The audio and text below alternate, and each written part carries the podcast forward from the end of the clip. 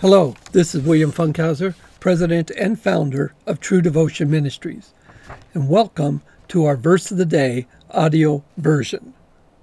Okay, our verse of the day for February 18th, 2022 is Luke 17 3. Be on your guard.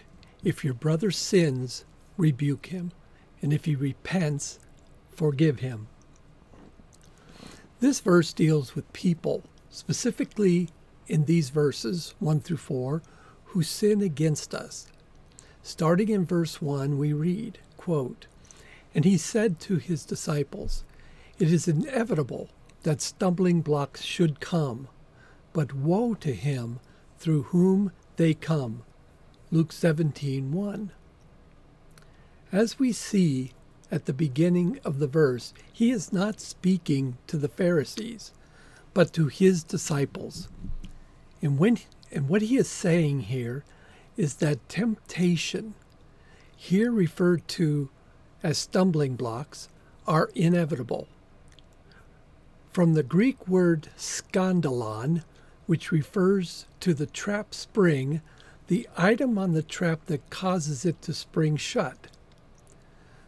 The idea is that whatever tempts us to sin is a trap. And if we fall into sin due to the temptation, then we sprung the trap and are caught in it. But notice the end of this verse. yes, we sin, and that is wrong. Jesus knew that due to the world, the flesh, and the devil, such temptations would continue. But Jesus says, Woe to those who cause the temptation. Then in the next verse, Jesus shows how he feels about this.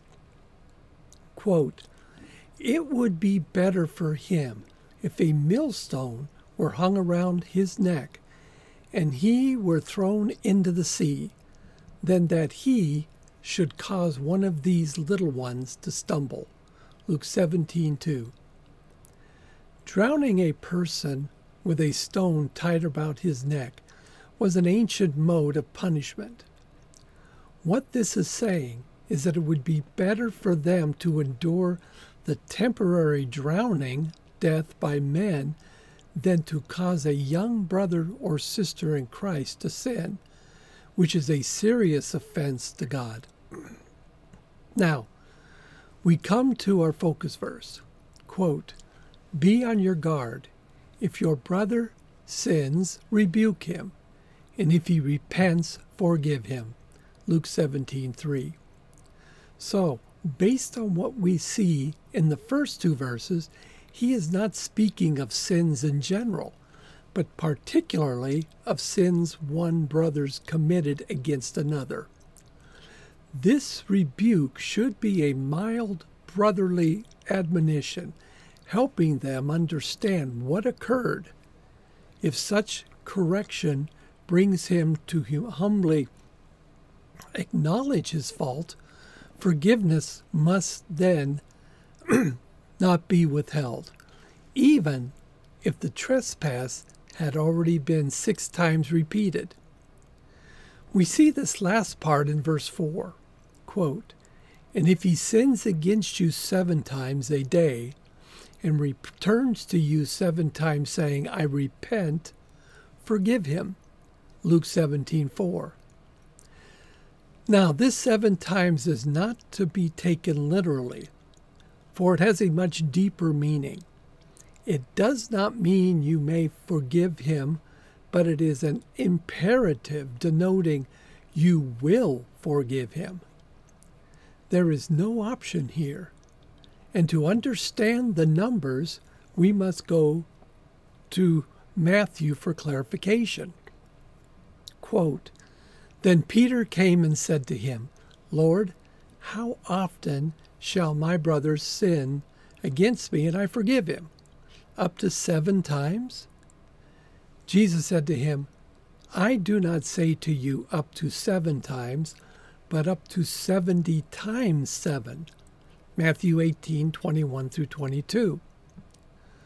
The seven times mentioned in Luke and the 70 times 7 in Matthew are not upper limits to the number of times we are to forgive. It is it means always. If a brother or sister sins against us and they repent, then we are to always forgive them. And our model in this is God Himself. He forgives all our sins if we truly repent and ask forgiveness. Remember, Jesus forgave all the sins committed by one on the cross, in which he repented. Quote, and he was saying, Jesus, remember me when you come in your kingdom. And he said to him, Truly I say to you, today you shall be with me in paradise. Luke 23 42 through 43. Jesus calls us to forgive those who sin against us and repent of that sin. Quote, Let all bitterness and wrath and anger and clamor and slander be put away from you, along with all malice. And be kind to one another, tender hearted, forgiving each other, just as God in Christ also has forgiven you. Ephesians 4:31 through 32. When we repented, he forgave us. Therefore, those who repent of their sins against us, we must forgive. And in so doing, we will show them the reality of our faith and thus open the door to help them grow in their faith and in the knowledge of God.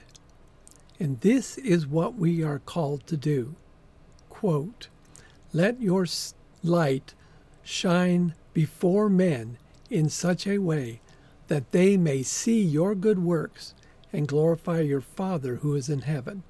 Matthew 5:14. And this light is to help disciple others in the faith.